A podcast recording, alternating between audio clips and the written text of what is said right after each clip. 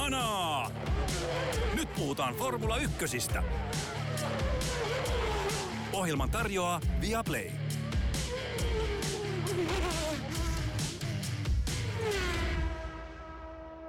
Pitkä odotus edelsi Susukan GPtä, mutta kisa saatiin vihdoin ja viimein jossain määrin ajettua. Max Verstappen on maailmanmestari toista vuotta peräjälkeen ja nähtiin, sanotaanko, tapahtumarikas sunnuntai, mutta niistä tapahtumista ja sen kulusta voi olla montaa mieltä.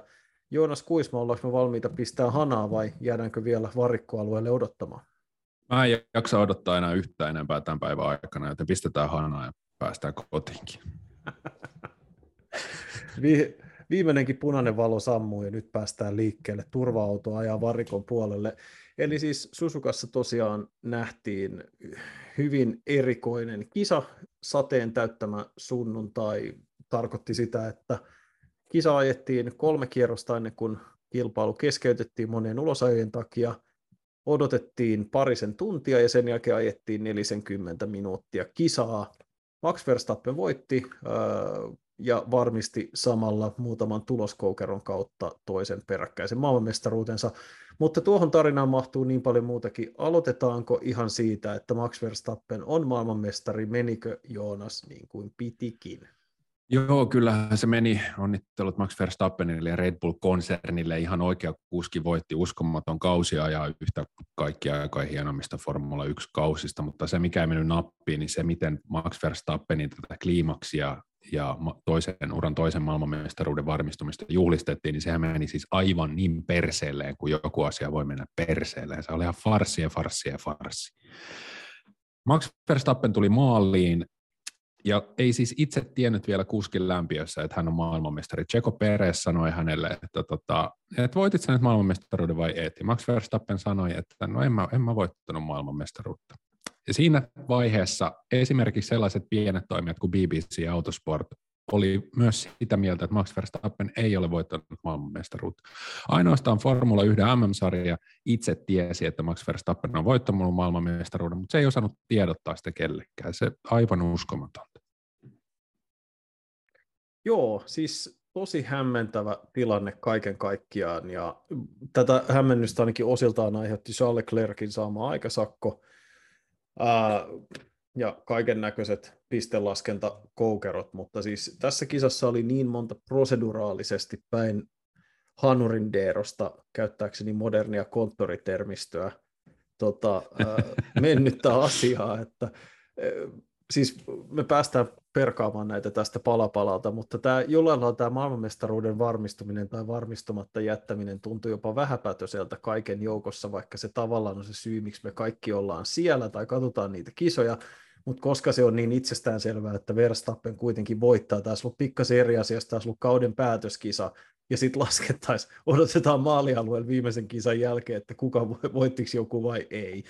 Mutta tota, äh, et sinänsä vähän semmoinen no harm, no foul, mutta mä voisin myös sanoa, sanoa näin, että mä olen helpottunut, että Verstappenin maailmanmestaruus varmistui, koska enää ei tarvi edes sitä niin kuin 0,1 prosentin jossittelua ja mitä jos sitä ja hölö hölö, vaan se on ohi, kaikki on ratkaistu, Verstappen on maailmanmestari, onneksi olkoon, ylivoimainen ykkönen, ja tosiaan niin kuin Red Bull sen jälkeen, kun he selvisi niitä alkukauden teknisistä murheista, bensapumppuvaikeuksista ja luoja ties mistä, niin äh, se on, on yksinkertaisesti käynyt selväksi, että se auto on vastustamattoman ylivoimainen ja tasavahva lähestulkoon radalla kuin radalla, niin Verstappen on, on täysin ansaitseva ja erinomainen maailmanmestari ja siitä lämpimät onnittelut hänelle. Ehdottomasti joo. Joo, ihan kiva, että ei tarvitse enää laskea siis mä oon palannut töihin iltasanommiin tässä viikonlopun aikana ja olin, olin tänä aamulla duunissa ja se on kiva, kun aletaan siinä kello kahdeksalta Suomen aikaa käynnistelee moottoreita ja sitten lasketaan, lasketaan siinä aamupäivällä, että kuinka monta kierrosta on ajettu ja minkä verran prosentuaalisesti se on kokonaiskierrosmäärästä, joka oli määrä ajaa ja kuinka paljon pisteitä siksi jaetaan ja sitten kaikki nämä sääntöpykälät ja muut ja loppujen lopuksi ei mitään käsitystä enää, että onko Max Verstappen voittanut vai ei. Se oli aika se oli aika raskas aamu kaiken kaikkiaan. Mutta just tuosta, niin että tämä on ollut niin hieno kausi, että mä olisin toivonut sellaisen kunnollisen tuuletuksen, eikä tollainen, että puff, ah, no sä oot maailmanmestari, tässä on taas sun pokaali. Ja mä oon ihan varma, että esimerkiksi, kun tämän piti olla Hondalle, eli Red Bullin moottorivalmistajalle semmoinen iso juhlaviikonloppu. Verstappen ää, Japanissa varmistaa maailmanmestaruuden ja sitten syleillä ja ruiskutellaan ää, kuohjuomaan, niin siis koko tämä viikonloppu, miten päin pläsiä tämä meni, niin ei, mä en usko, että Hondallakaan ollaan kauhean iloisia, koska tämän piti olla se kruununjalokivi tällä kaudella. Tosiaan ihan kiva, että on ohi, niin sitten ehkä me saadaan neljä hyvää kisaa ja voidaan ajaa kaistapäinä ja juhlist, niin. juhlistaa moottoriurheilua. Siis ja sitten jännitetään ja lasketaan sitä, että kuka on MM-sarjan kuudes ja saa kaksi tuntia enemmän tuulitunnelia aikaa kuin joku toinen. Toi on kyllä siinä. Mut, siis ihan totta, mutta toisaalta siis toi on tosi hyvä pointti siitä, että nyt saatetaan nähdä vähän sellaista pelottomampaa kilvanajoa näissä viimeisissä kisoissa, kun ei, ei, kenenkään ei tarvitse säästellä, kenenkään ei tarvitse seiftata, kaikki voi käytännössä vaan niin sanotusti pistää hanaa. Tietysti mm. tässähän on se mielenkiintoinen mahdollisuus, ja mä vaan siis mä korostan, että mä heitän tämän ihan täysin hatusta, ja tämä on spekulointien spekulointia, mutta sä oot Joonas tuttu pohjoisamerikkalaisen urheiluilmiön eli tankkaamisen kanssa. Kyllä, eli se, kyllä. että tahallaan suoriudutaan huonosti, jotta sitten hyödytään heidän tapauksessa varaustilaisuudessa. No, F1 se menee niin, että mitä heikommin sä sijoitut valmistajien MM-sarjassa, niin sitä enemmän sä saat seuraavalle kaudelle juurikin tätä sun mainitsemaa tuulitunnelia aerodynaamisen testauksen aikaa. Niin jos me mietitään niin kuin vaikka, että Alpine ja McLaren on tasoissa tai hyvin lähekkäin, tai siinä on esimerkiksi Ferrari ja Mercedes, ja sitten siinä on kuitenkin niin kuin merkittävä ero siinä, että miten paljon saat kehittää auto, niin kumpi painaa enemmän vaakakupissa, ne miljoonat dollarit palkintorahoina, vai se, että hei, me voidaan kehittää meidän autoa pikkasen enemmän. Että olisiko sitten joku se, että voi ei, jarruvika iski viime hetkellä. Toi olisi kyllä siistiä. Siellä on insinöörit silleen, että me tarvitaan uusi takasiipi nyt. Tästä on tota... nyt tota, ette, ette mä... ota sitä seiskasiaan. Mä suosittelen, että ainakaan Ferrarilla ei kokeilla tätä ihan puhtaasti sen takia, että silloin kun ne on yrittänyt siis salaisia koodeja, niin ne on ollut todella heikkoja. Ää, tästä on monta vuotta aikaa, mutta aikoinaan kun tallimääräykset tuli säännöille kielletty, ja muistaakseni olisikohan sulla Fernando Alonso ja Felipe Massa, jotka on jo Ferrarilla, ja Alonso haluttiin sitten tallikaverin edelle, oli se kuka hyvänsä, ja se, kun piti antaa koodiviesti, niin se viesti oli, Fernando on nopeampi kuin sinä, vahvista, että ymmärsit viestin.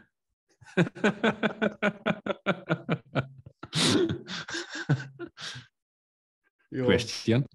Question. Voi sentään, joo. On tämä hieno, on hieno, on hieno laji kyllä, niin kuin miljoonat liikkuu ja kukaan ei oikein ymmärrä sääntöjä ja toista kautta putkee maailmanmestaruus ratkeaa tuomarivirheeseen. Niin tästä tulee taas, niin kuin kollegani Ville Torut viittasi, niin tulee kyllä taas hyvä Netflix-kausi taas tästäkin. Tästä tulee Joo. hyvä Netflix-jakso tästä Susukan, Farsi Susukas. F1, taistelu paalupaikasta. Farsi tota... Susukas. Lähdetäänkö liikkeelle siitä, mistä se kaikki alkoi? Meillä oli aika hyvä kuulijakysymyskin siihen liittyen, eli kilpailu Joo. alkoi silloin, kun pitikin, oliko se viittä minuuttia, kymmentä minuuttia myöhemmin, kovassa sadekelissä, ja vettä oli aika paljon radalla, ja se ei mennyt sitten ihan putkeen, se eka kierros. Ei mennyt. Siinä tuli muutama, muutama ulosajo, itse asiassa useampikin ohitusyrityksissä. Mä en enää edes muista, ketkä Vettel kolaroi jonkun kanssa. Vettel meni, ja... Vettel Alonso oli siinä äh, lähtösuoralla. Joo, otti, joo, kyllä. Alex Albonilla sit... hajos Williamsin mylly, Carlos Sainz. Joo, Carlos, Carlos Sainz, Sainz ajoi ulos tota, sen takia, että se vaan ajoi vesi, niin kuin se ajoi... Vesiliirtoon se lähti joo. lapasesta. Sitten Joo. Pierre Gasly ajoi, Sainz irrotti mainosaitaa, joka sitten osui Pierre Gasly-autoon. Joo. Ja sitten Pierre Gasly meinasi törmätä traktoriin, kuten Jules Bianchi kahdeksan vuotta sitten. Metä, vedetään se, säästetään toi Gasly vähän myöhemmäksi ja otetaan ihan pelkästään tämä, tota, eli, eli tota, tuli punainen lippu hyvin nopeasti ää, näiden seurauksena ja kolmannella kierroksella autot ajettiin sitten sis, ää, varikolle sisään ja siitä alkoi sitten pitkä odottelu. Taisi mennä, tais mennä kaikkiaan melkein pari tuntia siinä, kun odoteltiin, Joo, pari että kisa, kisa jatkuu. No, Harri Nurkka lähetti meille kuulijakysymyksen Twitterin kautta. Japanin GPstä riittää varmasti puhuttavaa, mutta olisi mielenkiintoista tietää mielipiteenne tuosta kolmen tunnin deadline-säännöstä. Nyt monessa kilpailussa on huomattu, niin kilpailu voi venyä sateen takia. Pitäisikö tuota kilpailun aikamäärää, aikamäärättä löysätä? Mieluummin kuitenkin katsojana sunnuntaina näkisi tuommoisen sprintin sijaan ihan kilpailua, vaikka päivät tunnilla pitenisikin. Eli tässähän tosiaan kyse oli siitä, että koska kilpailu ehti alkaa, niin se kolmen tunnin kello lähti käyntiin. Jos kilpailun startti olisi viivästynyt, eli autot ei olisi ehtinyt lähteä ollenkaan liikkeelle, niin silloin oltaisiin saatettu ajaa jopa täyskisa. Mutta koska saatiin se startti, niin silloin lähti myös kello käyntiin. Mä epäilen, että tämä ei ole ihan puhdas sattuma.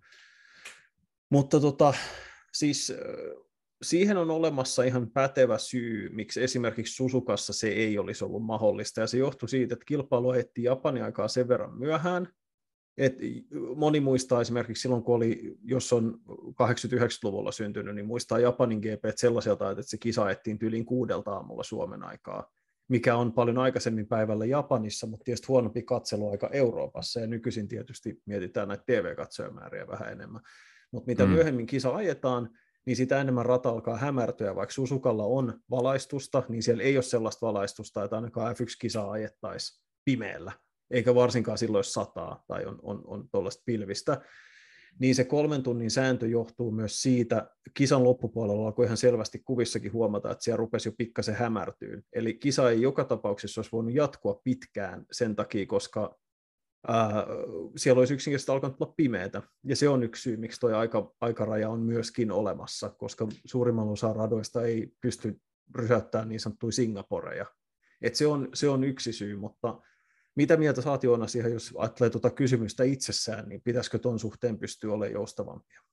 No mun mielestä on hyvä kysymys ja kiitos siitä. Uh, Mervi Kallio ja Toni Vilander puhui tästä Japanissa ja se on sitä joustoa pitäisi olla enemmän. Mä en tiedä, että onko se nyt että onko se kolme tuntia vai onko se neljä tuntia vai onko se aika raja vai miten se tekee, mutta jotenkin sitä joustoa pitäisi siihen ehkä saada, mutta se on vaikeaa, että kun toisaalta takapäässä on just tämä, että tulee pimeätä tai jotain muuta, ja sitten taas etupäässä, että Kalli ja Vilander sanoi, että jos kisa olisi alkanut tuntia aiemmin, niin mitä ongelmia ei olisi tullut, koska oltaisiin ehditty ajaa kisa sellaiseen vaiheeseen, että sitten kun olisi alkanut sataa, niin se ei olisi ollut niin vakavaa.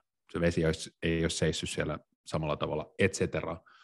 Mutta jos kisan olisi aloittanut seitsemältä Suomen aikaa ja kaikki katsojat olisi tullut kanavalle kello kahdeksan, niin sehän olisi ollut ihan täysfarssi myöskin.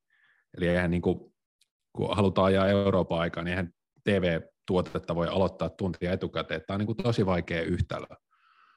Et, et, miten, ja, ja sit miten tämä myös, tehdä? Osittain katsojien, siis paikalla olevien katsojien ja kuljettajien takia sitä kisaa ei voi määräänsä enempää venyttää. Siitä on itse asiassa, kukahan se oli, joka siitä sanoi just tämän viikonlopun aikana tuolla F1 TVn puolella, olisiko se ollut Jenson Button, joka siitä sanoi, että niin kun, äh, myös niin kun, kuskien ruokailutilanne on sellainen, että kun he, tiedätkö, sulla on tietyt päivärutiinit ja ruokailurutiinit ja muut, niin sanot, joskus kun kisa on venynyt tosi pahasti, niin iso ongelma, mikä sille on tullut, on se, että sillä on tullut ihan hirveä nälkä mikä mm. kuulostaa hölmöltä, mutta jos sä vietit, että sit kun sä vedät sitä autoa ää, 300 kilometriä tunnissa ja sua alkaa heikottaa sen takia, että sä et ole pystynyt syömään, kun nämä kisat venyy ja on kaikkia systeemejä, niin sit se on tietysti vähän mm. hankalampaa, mutta et, siinä on, toikin on pieni asia viime kädessä, ää, syö energiapatukka varikolla tyylisesti, mutta tavallaan siinä on niin paljon sellaisia hankaloittavia tekijöitä, että se kolmen tunnin aikaraja on otettu käyttöön sen takia, että se tapahtuma ei voi venyä määränsä pidempään. Ja siinä mielessä mun mielestä se oli niin kuin, isompi ongelma mun mielestä nyt oli se, että taaskaan ei uskallettu lähteä liikkeelle niin sadekelirenkailla kuin satovettä. Ja siis yksi asia, jonka mä ottaisin esille, ja oikeastaan ihan vaan sen takia, että tämä mainittiin, mainittiin TV-lähetyksissä, ja musta se oli ihan mielenkiintoinen pointti, että minkä takia kaikki kuskit lähti välikelirenkailla liikkeelle. Et yksi syy, minkä takia sitä niin porukkaa ei ulos silloin alkuvaiheessa, oli se, että se rata oli läpi märkä ja kaikki oli välikelirenkailla liikkeellä, kun ne on about 4-5 sekkaa nopeampia kierrokselta silloin, kun ne toimii. Mutta kun se ongelma oli se, että kukaan ei halunnut aloittaa märänkelin sen takia, kun ne on hitaampia, ja siinä oli silloin olemassa se ajatus, että se rata menee sellaiseksi, että välikelin pystyy aika pian ajamaan. Niin tavallaan kaikki otti sen saman riskin, ja sen, sen takia me nähtiin hirveän määrä niitä ulosajoja. Se ratahan oli ihan yhtä märkä silloin, kun kisa aloitettiin uudestaan, koska silloinhan sato mutta sitten kaikki mm. ajoi sadekelirenkailla ja sitten ei tullut yhtään ulosajoa. Niin musta ehkä niinku kisajohdon olisi tuossa kohtaa pitänyt yksinkertaisesti pistää mandaatilla, että kaikki ajaa sadekelirenkailla the end, niin kuin silloin alussa. Joo. Joo. Se oli myös hämmentävää, kun kisa alkoi uudestaan, että, että esimerkiksi Fettel ja Latifihan tuli heti varikolle ja vaihtovälikelirenkaisiin. Heti kun ne pysty ja hyötyi siitä tosi paljon, koska kaikki muut tuli saman tien, ja jotkut haki vielä toiset välikelirenkaat siinä kisa-aikana, kuten Fernando Alonso. Mutta joo, joo, mä ymmärrän, se... miksi ne full vet, mä, mä ymmärrän, miksi niitä täyden sadekelirenkaita pyöritetään siellä niin kuin Pirellin paletissa, kun kukaan niitä koskaan käytä. Et, onko se niin epäonnistunut se seos tai se malli tai, tai mikä siinä on, että siis nehän on ollut käytännössä, niin kuin, niitä ei ole käytännössä käytetty tällä mm. kaudella. Et se tavallaan niin kuin se juttuhan oli vähän se, mitä kun mä välillä kurkin sieltä F1 TVn puolelta, niin se, mitä ne sanoi koko ajan, on se, että se, se pienellä matkalla, niin tommonen, se sadekelin rengas poistaa radalta kylpyammeellisen vettä per X määrä tilaa tyyliin muutamalta metriltä tai jotain tollasta. Et se on ihan älytön määrä, siksi se vesisuihku on niin korkea. Mutta oletettavasti se, miksi ne meni niille välikelirenkaille niin nopeasti, on se, että siinä laskettiin, että siitä radalta lähtee niin paljon vettä pois sen ensimmäisen yhden ja kahden kierroksen aikana, että sitten on turvallista ajaa välikelin renkailla, mutta se ongelma oli just se, että kun ajettiin se varsinainen kisastartti, niin silloin ei oltu ajettu ollenkaan sillä radalla, niin sitten siellä oli sitä paikallaan seissyttä vettä liikaa. Tämä on niin kuin mun päättely tai päätelmä oli toi, että sitten taas niin kuin mä katsoin sen uusinta startin kanssa siltä puolelta, niin nehän sanoi heti, että kaikki, jotka on häntä päässä, pitäisi heti mennä hakemaan välikelirenkaat. Ja sitten ne oli sille, että Vettel meni, Vettel meni, vähäksi loistavaa, tosi fiksusti tehty. Kaikki nämä Jenson Pattonit ja muut huusi siellä kuor- kuorossa, että mahtavasti tehty. Että kaikki, jotka ei ole Verstappen, pitäisi mennä heti hakemaan välikelirenkaat. Niin tavallaan just se, että kun siitä radalta saatiin se pahin vesi pois, niin sitten se on heti silleen, että nyt välikelit saman tien, vaikka vettä sato siis edelleen. Eikö mä tiedä siis, oliko esimerkiksi ekalla kierroksella, oliko se pito-ongelma, että enemmän oli se, että sitä vettä nousi niin paljon ilmaa, että siellä ne kuskit ei nähneet yhtään mitään, ja sen takia se oli aika vaarallista. Että Vettel ja Albonin keskeytykset johtu pienestä osumasta toiseen, ja eikä niinkään pyörähdyksestä, että Sainz oli ainoa, joka joutui vesiliirtoon ja lähti siitä, että kaikki muut oli jonkinlaisia kontakteja tai virheitä, tällaisia Joo. siis toiseen autoon osumisia tai muuta. Joo, mutta siis mä sanoisin, että toki, toki asiantuntijat on asiantuntijoita ja me höpsitään täällä mitä höpsitään, mutta mun mielestä pitäisi pitäisi olla kanttia lähteä herkemmin liikkeelle sillä sadekelillä. Nyt me nähtiin se ihan sama, että kun, kunhan ne autot saadaan kiertämään sitä rataa, niin ne pahimmat vesimäärät poistuu sieltä radalta ja pystytään ajamaan. Et se isoin ongelma on se, että pitää uskaltaa lähteä liikkeelle, ja silloin kisajohdon pitäisi mun mielestä määrätä, että kaikki lähtee niillä täysillä sadekelin renkailla. Ja sittenhän siitä tuleekin vasta kiinnostavaa taktikointia, kun just mietitään, että millä, niin kuin se oli tämän kisan kiinnostavin elementti, oli ehkä se, että missä kohdassa kuskit tulee hakemaan ne välikelirenkaat ja loppuvaiheessa, että kuka tekee se ylimääräisen stopin, niin kuin Fernando Alonso teki. Niin tavallaan siinä on, se tuo myös sen niin TV-viihteen kannalta paremman elementin, mutta ennen kaikkea silloin saataisiin se kisa käyntiin. Joo, kyllä, mutta siis ei se ole niin vaan, että asiantuntijat asiantunteroi ja me höpistään täällä, koska siis tällä kaudella näissä sadekisoissa niin kaikki on olleet turhautuneita. Kuskit, tiimit, tekijät, media, kaikki on ollut turhautuneita siihen, että se ei toimi se homma. Ei lähdetä liikkeelle, arvotaan, odotellaan. Kukaan ei tykkää siitä. että tota, joku ratkaisu siihen pitää tehdä ja mun mielestä se, että pakotetaan tallit ajamaan full turvallisuuden takia. Otetaan jopa turvauton takaa tämmöinen lentävä lähtö, sekin voisi olla mahdollista, että saadaan vaan se homma rullaamaan. Niin jotain tällaista, ei kukaan halua katsoa sitä, että katsotaan sitä sadetta kaksi tuntia, se on ihan turhaa. Se on Yksi pointti, totta. minkä mä luin, mä en muista joku brittitoimittaja uh, jostain näistä laatumedioista oli sanonut, että siis ylipäänsä on täysin typerää, että Japanin GP ajetaan vuodesta toiseen monsuunin aikaan, jolloin siellä usein sataa. Ja ilmeisesti F1 haluaisi, että, että sitä ajettaisiin keväällä, kun olisi kirsikan kukkeja, saataisiin kivaa kuvastoa ja bla bla bla, ja se olisi helpompi vetää maaliin se kisa, mutta ilmeisesti jostain syystä kisajärjestäjä siinä päässä haraa siinä vastaan, eikä ole suostunut siihen, että syytä ei siinä tiedetty, mutta siis ka- kaikki Mä... aika hölmöä ajat tähän aikaan siellä. Mä olettaisin, että se johtuu siitä, että ne haluavat, että yksi kauden ratkaisukisoista ajetaan siellä. Et monestihan Aivan. Susuka, Susuka on, no se on paikka, jossa molemmat Mika Häkkisen mestaruudet ratkesi, se on paikka, jossa Alain Prostin mestaruus ja Ayrton Sennan näiden kuumien vuosien aikana on ratkennut Mihail Schumacherin, vaikka se ei ole aina ollut päätöskisa, mutta se on hyvin usein ollut semmoinen paikka, jopa nyt kun se ei ole enää läheskään niin lähellä loppupäätä kuin aikoinaan, niin silti nyt me taas nähtiin, että mestaruus ratkesi siellä. Että kyllä mä siinä mielessä ymmärrän sen, että he haluaa varmaan pitää kisan siellä sen takia, että se myös tuo sen elementin, että niin kuin Susuka on paikka, jossa kisat tai jossa niin kuin homma ratkee. Joo. Joo, mä muistan hyvin, että niitä ajettiin ennen kuuden aika aamulla ehkä aikaisemminkin, koska mun isä lupasi mulle, kun mä olin pikkupoika, että se herättää mut katsomaan tätä Mika Häkkisen ratkaisukisaa, sitten mä heräsin joskus kymmenen aikaa aamulla, kun se ei ollut herättänyt mua. Ja Mika Häkkinen on maailmanmestari. Mika is the best. Yes. Kyllä, Kiitti. näin se menee. Kiitos tästä. Näin se menee.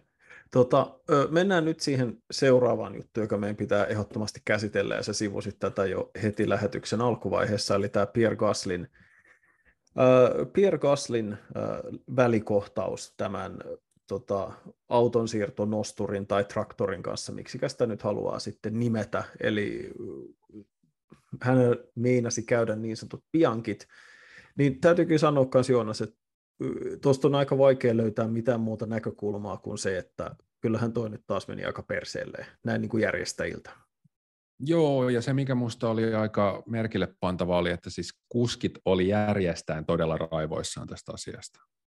Ei mitenkään sille, että he kootusti tota, olisivat päättäneet, että nyt raivotaan, vaan niin kuin yksi kerrallaan, kun he sai mahdollisuuden puhua siitä, niin kaikki oli tosi vihaisia, koska he tietää, mikä se riski on, jos törmää 200 kilometrin tuntivauhdissa liikkumattomaan traktoriin tai hitaasti ajavan traktoriin, niin siinä lähtee henki pois ja se on nähty 2014, että niin voi käydä. Et Lando Norris ja Sergio Perez viittasi asiasta jo punaisten lippujen aikana. Alexander Albon avautui tästä tosi voimakkaasti heti keskeytettyään. Pierre Gasly antoi hyvin tunteikkaan puheenvuoron, jossa sanoi, että hän on onnekas, että pystyy palaamaan perheensä luo ja niin edelleen ja niin edelleen. Käytännössä kaikki varikon kuskit niin, ää, oli hyvin tuottuneita ja ymmärrettävästi. Joo, siis tuntui tosi yllättävältä, että tuollaiseen tilanteeseen joudutaan tänä päivänä vielä, kun toi Biankin keissi on, on muistissa. Ja, ja vielä samalla radalla.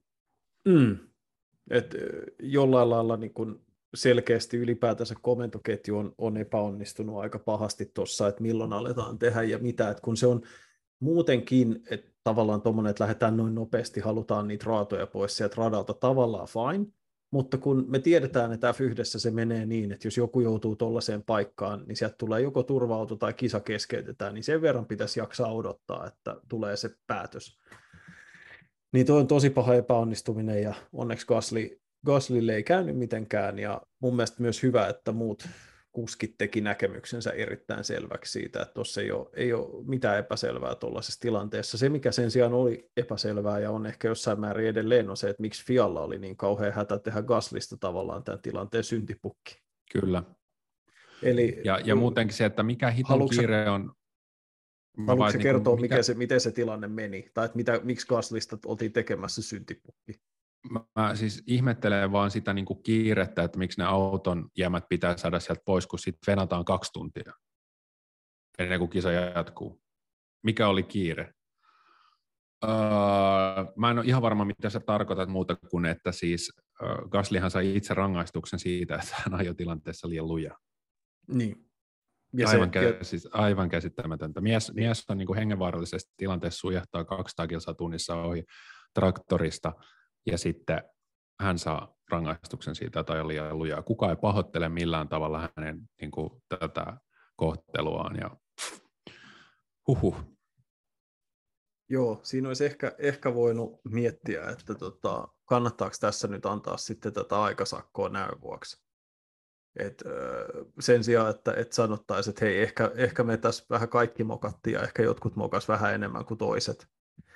Mutta niin. se tunnetusti, tunnetusti, jos sä pyydät jotain suurta päättävää elintä, että kuvaile, kuvaile virheitäsi tässä tilanteessa ja tee se mielellään katuvasti, niin sitten yleensä, yleensä päädytään enemmän se VTV-henkiseen ratkaisuun, että en mielestäni ole tehnyt mitään väärää ja haluaisin palata näihin tehtäviin mahdollisimman pian. Kyllä, joo. Ja sitten jos pyydetään anteeksi, niin pyydetään, että jos Pierre Gasly on jostain syystä pahoittanut mielensä tästä asiasta, niin pyydämme anteeksi, että hän pahoitti mm, mielensä. Kyllä. Joo, mutta formuloissahan mikään taho ei koskaan tee virheitä. Se on, se on jotenkin... Mutta niin kuin, että tästä, tästä, tästä, että siis tämä ihan farsi eka kierros punais, kaksi tuntia punaiset liput, Gasly melkein törmää traktoriin, niin tästä niin kuin lähettiin tähän kisaan. Sitten vielä tuli se, että voittiko Max Verstappen mestaruuden vai ei, niin kyllä jää mieleen tämä GP kaikki aikoina niin kuin turahduksena. Anteeksi, sanoiko uudestaan? Mä en kuulu. Että jää tämän GP mieleen kaikki aikojen turahduksena. No se kaikkien tota... aikojen turahdus on viime kauden se Spaan kisa, mutta siis lähellä... No siis on tämäkin aika lähellä, Tän siis kun mä aina... just selitin sitä, että siis mm-hmm. et, et eka, se eka kierroksen kaos, venailu, mm-hmm. Gasly törmää melkein mm-hmm. traktoria, se on vasta alkusoittoa. Sitten vielä se, että onko Max Verstappen maailmanmestari vai ei. Se loppuu. Se on pientä. Tuota, mutta joo, siis kieltämättä.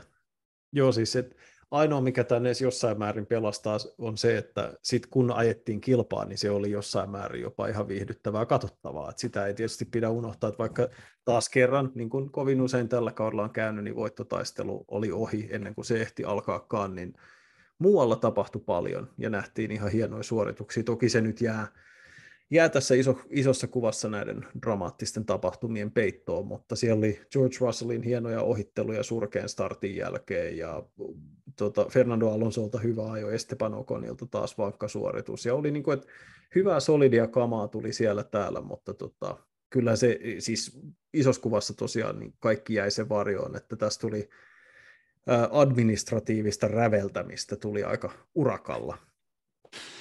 Uh, tavallaan se kisa oli hyvä, koska mun kollega, sun kollega Tommi Koivunen epäili, että todennäköisesti ajetaan äh, punaisten lippujen jälkeen niin tota, pari alibikierrosta ja sitten lyödään hommat pakettiin, että saadaan maksimaalisesti TV-aikaa ja saadaan näkyvyyttä mainostajille ja niin edelleen. Eli tämä on tällaista niin kuin teatteria ja tosiasiassa ei tulla ajamaan kilpaa. Et sikäli se oli hienoa, että sitä ajettiin se 40 minsaa, mutta mua jotenkin siinä vaiheessa ärsytti niin suunnattomasti se, että oli odoteltu ja kaikki se sekoilu, että et sitten se jotenkin, se tuntui vähän niin kuin ajelulta mulle ja jotenkin se 40 minsaa sen kahden tunnin odottamisen jälkeen oikein niin kuin ollut riittävästi. Mä en ihan hirveästi nauttinut siitä kilpailusta, mutta kyllä se nyt Esteban Ocon, George Russell jäi mulle mieleen. Ocon puolusti tosi hienosti Lewis Hamiltonin vastaan. Sebastian Vettel oli tosi pirteä koko viikonlopun ja voitti 11 tuhannensosalla Fernando Alonso, mikä oli tosi makeeta. Joskin tätä niin kuin senttipeliä ei sitten saatu lähetykseen, koska silloin näytettiin jotain highlightteja tai jotain muuta. Et se meni vaan niin kuin se oli yksi lisänaula siihen tota, farssiarkkuun. Farssiarkku on hauska ajatus. Kyllä. Mutta niin kuin George Russell, mä tykkäsin siitä, että se ajoi vähän, vähän hullusti ja hän oli ainoa kuski, joka pystyi siellä radalla tekemään ohituksia. Joo, siis se, se veti muistaakseni samassa kohdassa ohituksia, mistä niin kuin aikoinaan, nyt mennään taas formuloiden takavuosille 90-luvulle ja sinne päin, niin tota, Susuka oli vähän sellainen hankala paikka ehkä ohittaa, niin tuo oli sellainen sama paikka, missä aika usein esimerkiksi Eddie Irvine ohitti, ja kaikki aina ihmettelivät, että miten se tuolta ohittaa, että sehän oli vanha, kiersi näitä Japanin F1, tai näitä formu, superformulasarjoja ja muita. niin se, niin kuin, se tunsi sen radan niin hyvin, että se tiesi siellä paikkoja ohittaa ja mistä niin, niin sanotusti löytyy pitoa, mitä ehkä normaalisti mm. ei, ei osattu nähdä. Ja sitten mä yllätti, kun mä näin ne ohitukset, mä rupesin heti miettimään, että mä oon nähnyt nämä joskus aikaisemmin, kun Eddie Irvine jollain kämäsillä autoilla ennen Ferrari-aikoja ohitteli jengiä oikealta Joo. ja vasemmalta, ja sitten kaikki oli silleen, että eikö tänään pitänyt olla ihan sketsi. Toki sen, sen paras hetki mun mielestä myös nähtiin Susukassa, jossa Ayrton Senna johti kisaa, se oli ohittanut Irvinein kierroksella, ja sitten Irvine ohitti sen uudestaan niin kuin takaa silleen, että se tuli ja sitten se meinasi kolaroida ne molemmat ulos, mikä oli ihan loistavaa. Mutta siis et, tavallaan, että Susuka on silleen yllättävä rata, että siinähän me nähtiin tosi paljon sellaisia asioita, niin kuin, että äh, Hamilton, kun se jahtasi Okonia, tai tota, niin, toi, olisiko ollut Peres ja, Peres ja Leclerc silloin niin kuin myös loppuvaiheessa, niin hyvin erilaisilla ajolinjoilla tuli, ja erilaisi, niin kuin, kun yritettiin hakea sitä ää, imoapua ja muuta niin kuin ohitustilanteisiin, että se on jotenkin hyvin erikoinen rata sillä tavalla, että siinä ei ole semmoista yhtä ainoata tapaa tehdä, ja se tekee siitä kilvana jostakin aika makeata ja arvaamattoman ulosta. Joo, siis e- erityisesti siinä Eulan silmämutkassa se oli makea, makeen näköistä aina, kun Leclerc otti ulkolinjaan, ja Sergio Perez leikkasi siihen keskelle ja näytti, että se menee siitä ohi, mutta sitten Leclerc saikin vähintään yhtä hyvän vetopidon sieltä ulkoreunasta ja pääsään edelleen. Mutta täytyy Checo Perezistä sanoa sen, että Meksikon hanksi ratkaisi mestaruuden käytännössä toista vuotta putkeen. Viime kaudelta Abu Dhabista muistetaan upea puolustustaistelu Lewis Hamiltonia vastaan. Nyt Perez grillas Leclerkin kypsäksi. Leclerc ja viimeisen kierroksen, viimeisen chikanin pitkäksi. Sai siitä sen viiden sekunnin aikarangaistuksen ja Perez pelasi tavallaan sillä Verstappenille maailmanmestaruuden. Et, et kyllä Checo on ollut Red Bullille, vaikka hän on ailahteleva, niin toi hänen vahva kykynsä ajaa kisaa, niin on ollut sille tallille todellinen kultakaivos. Et siellä varmasti silitellään hänen päätään tällä hetkellä. Kyllä vaan, ja Pereshän nousi itse asiassa nyt ö, toiseksi MM-sarjassa niin kyllähän se on, jos, jos tota Red Bull ottaa sen lisäksi, että maailmanmestaruus sekä kuljettaja että valmistaja, mutta myös että se, että kakkoskuski, joka on ollut klassisesti vähän hankala paikka Red Bullille, niin ajaa toiseksi MM-sarjassa, niin onhan se kyllä pirun kova suoritus. On ehdottomasti. Ja sitten toisaalta taas vielä kisasta sen verran, että molemmat Ferrari-kuskithan teki taas virheen, että Sainz rysäytti seinää ja, ja Leclerc ajo tosiaan sen sikaanin pitkäksi. Että kyllä Ferrari on satoja pisteitä, satoja pisteitä antoi tällä kaudella ilmaiseksi tai puoli-ilmaiseksi pois. Kyllä. Oliko tässä kisassa vielä jotain välikohtauksia, mitä meiltä olisi unohtunut? No, tässä nyt jo aika paljon puhuttu niin. niistä. Aika lailla taidettiin nämä kuohuttaneet tapaukset käydä läpi ja kyseenalaisuudet, jos en mä nyt ole ihan väärässä. Joo, Alppina otti nelossijan MM-sarjasta takaisin valmistajilla. Valtteri Bottas tippu lähdössä vaan neljä sijaa tällä kertaa. Nousi tota sitten lopulta, mikä sen loppusijoituksensa oli. Hän otti kaksi ja siinä heti takaisin. Oli 15 hyvä kiisa Valtterilta. Oh. Voitti Nikolas, Nikolas Latifi yhdeksäs ja kaksi pistettä. Niin, Valtteri voitti mm. sekä aikaa, jos että kisassa. Mutta hei, Latifille pisteet, niin paitsi faktisesti pisteet, eli kaksi pistettä, mutta siis mm. hän kuului siihen peräporukkaan, joka kävi hakemassa aikaisessa vaiheessa ne välikelirenkaat, hyöty siitä, mutta myös ajo hyvin, piti Landy Norrisin etäällä käytännössä koko 28 kierrosta tai about 26-25 kierrosta, puolusti sijoituksia hyvin, ja otti ansaitut pisteet. Me ollaan tosi paljon Latifille annettu ihan täysin ihan ansaittua syystä. rapaa, kyllä täysin ansaittua, mutta siis nyt myös niin kuin, kehuja kun on aihetta ja ei kehuja kun on aihetta, ei joo, niin joo, mun mielestä oli tosi hyvä skava Latifilta. Mä, mä oon tyytyväinen siitä, että hän nyt sai noin pari pistettä. Hän on potkittu niin paljon päähän ja sai niin paljon kuraa se Abu Dhabin katalyyttikolarin jälkeen, että tota, se on mukava, että hän saa tässä ehkä vielä onnistumisia loppukautta ja voi sitten siirtyä vaikka Formula E-sarjaan ja ajaa vielä ihan hienon uran moottoriurheilijana jossain muualla. Todennäköisesti joo. Ähm, ja sitten tota, täytyy sanoa, että niinku pour one out for the homie Mick Schumacher, joka talli otti hirveän strategiariskin ja piti niillä sadekelirenkailla. Ja siis hänelle sanottiin suoraan radiossa, että me otetaan riski, me pysytään sadekelirenkailla, toivotaan turva-autoa. Turva-auto ei tullut. Ei ja, tullut. Miksi, ja tota, Mikin kisa, kisassa tota, niin edes teoreettinen taistelu pisteistä muuttui sijaan 18 ja, tai 17 ja game over. Schumacher johti sitä kisaa ehkä 15 sekunnia ja sitten sellainen Niin. lyy, lyijypainon kaltainen pudotus suoraan läpi tota letkan siitä.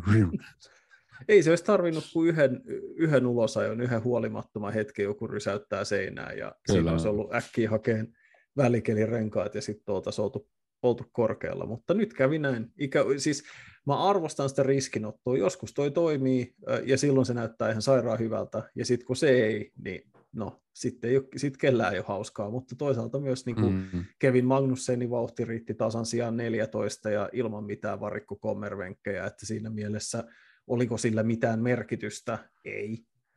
Ää, Niin. Oli parempi ottaa riski ja edes yrittää saada pisteitä kuin se, että köröttelee kahdestaan letkan perällä ilman mitään merkitystä.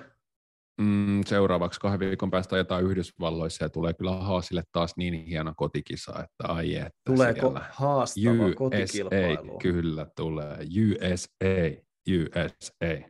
Todennäköisin vastaus paikallisilta on se, että there's an American team. Tota, Ai että, mä en jaksa enää kertoa. Onneksi tämä on varmaan viimeinen kerta, kun Daniel Ricardo vetää Stetsonin päässä siellä ja hymyilee. Howdy how. Joo, tota, Daniel Ricardohan sanoi tässä viikonlopun aikana, nyt hän sitten joutui myöntämään karun totuuden ja sanoi, että erittäin suurella todennäköisyydellä hän ei aja missään tallissa F1 kaudella 2023. Todennäköisimmin se tarkoittaa sitä, että ensinnäkin hän ei ole Williamsin tai Haasin vapaana olevien paikkojen perässä, mutta toiseksi pitäisin aika todennäköisenä sitä, että hän ajaa jonkun kärkitallin testi kautta varakuljettajana jossa Mm. kohdassa välittömästi Stoffel Van Dorne sanoo, voi saa, koska Van Dorne on siis Mercedeksen tällä hetkellä ainoa varakisakuski nyt, kun Nick de Vries sai sopimuksen Alfa Taurille, ja hän olisi ollut ikään kuin siinä sitten kalifi, vali, valmiina kalifiksi kalifin paikalle, jos tota, jotain olisi sattunut käymään. Mutta, Varakalifi. Tota, niin, varakale, mutta, tota, mu- mutta tota, mä veikkaisin, että, että joku tämmöinen varakuski kuvio Ricardolle tulee ja sitten hän mahdollisesti ajaa jotain muuta, muuta sarjaa sitten siinä samalla. Mutta hän haluaa niinku kytätä vielä, että jos jostain isommasta tallista tulee paikka, mutta voi se hyvin olla, että me ollaan myös nähty hänet viimeisen kerran tämän kauden jälkeen F1. Näin se on. Mä huomaan, että mua vituttaa tämä Susuka edelleen niin paljon, että mä oikeastaan halua tästä kisasta puhua enää yhtään tai enempää. Ei tarviikaan. sulla Öö, niin oon, öö, tota, Onko sulla jotain on- muuta, muita aiheita mielessä? No siis yksi odotettu domino, ja tästäkin me ollaan tietysti puhuttu jo ihan riittävästi, niin äh, domino kuskimarkkinoilla tipahti, eli Alfa Tauri ja Alpine tiedottivat oletetun, eli Pierre Gasly siirtyy Alpinelle ensi kaudeksi ja Esteban Okonin tallikaveriksi. Se oli, siis se oli musta hirveän kiinnostavaa ja taas tietyllä tavalla indikatiivista, miten niin kuin F1 on tällaisten prinssipoikien ää, kerho sillä tavalla, että he, niin kuin Gaslin siirtymistä Alpinelle pidettiin epätodennäköisenä lähinnä sen takia, että hän ei ole jostain syystä viime vuosina tullut Esteban Okonin kanssa toimeen. Niillä on tullut jotain riitaa, että ne on ollut lapsuuden ystäviä, mutta sitten heille on tullut eri puraa. Välirikko. Kyllä, ja sitten jopa Otmar Safnauer, eli ta- Alpinen tallipäällikkö sanoi, että eiköhän pojat saa hoidettua asiat kuntoon. Et se, että siihen asiaan joudutaan ylipäätänsä puuttumaan, että sulla on kaksi tämmöistä prinssipoikaa, jotka kiukuttelee keskenään, niin koittakaa nyt sopia asian, että ensi kausi on ihan perseestä, niin, niin tota, Joo. se on vaan jotenkin, tämä on niin semmoista niin kuin upealla tavalla sellaista hiekkalaatikkoleikkiä. Niin on, ranskalaista hiekkalaatikkoleikkiä, se on mahtavaa. Ja ei siihen tarvita kuin siis yksi alkukaudesta Bakussa joku tota, pieni kolhu näiden kahden välillä, kun he saa vähän aikaa ja kisaa toisiaan vastaan, niin sitten siellä palaa gulua si- savuke ja tota, Mm-hmm. merde, I can't stand that Esteban. ja siitä tulee hienoa ja sen takia me ollaan täällä. Mm-hmm.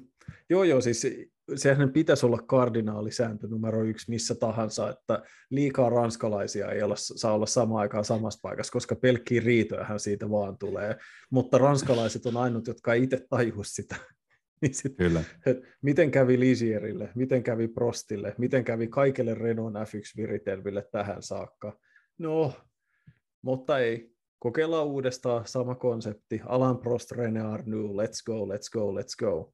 Tota, Kyllä. Mut, katsotaan. Et musta, niinku, musta se on kiinnostavaa ja sanotaan, että mä oon iloinen sikäli Pierre Gaslin puolesta, että hän saa nyt tämmöisessä niin kuin NS tosissaan vetävässä tallissa, enkä tarkoitus on moittia Alfa Tauria, mutta oikeasti se ei, ei ole voittoja metsästävä ja palkintopalleja metsästävä talli, vaikka Gasly on yhden kisan siellä voittanut, että Alpinella on kuitenkin tavoitteet ja resurssit ihan eri tasolla, niin ihan makeata nähdä hänet tämmöisessä tilanteessa ja kovassa kilpailutilanteessa myös tallin sisällä, koska nythän Gasly sekä kun hän palasi Toro Rosso Alfa Taurille, niin on ollut niin selkeä ykköskuskin asemassa, että tavallaan ei ole koeteltu hänen sitä henkistä puolta sillä tavalla, että mitä jos sulla onkin tosi kova tallikaveri. Ja nyt hän joutuu siihen tilanteeseen, että siellä on, on varsin laadukas, joskin hyvin väritön ja tylsä kuski toisena, mm, niin että et miten hän kestää sen tilanteen.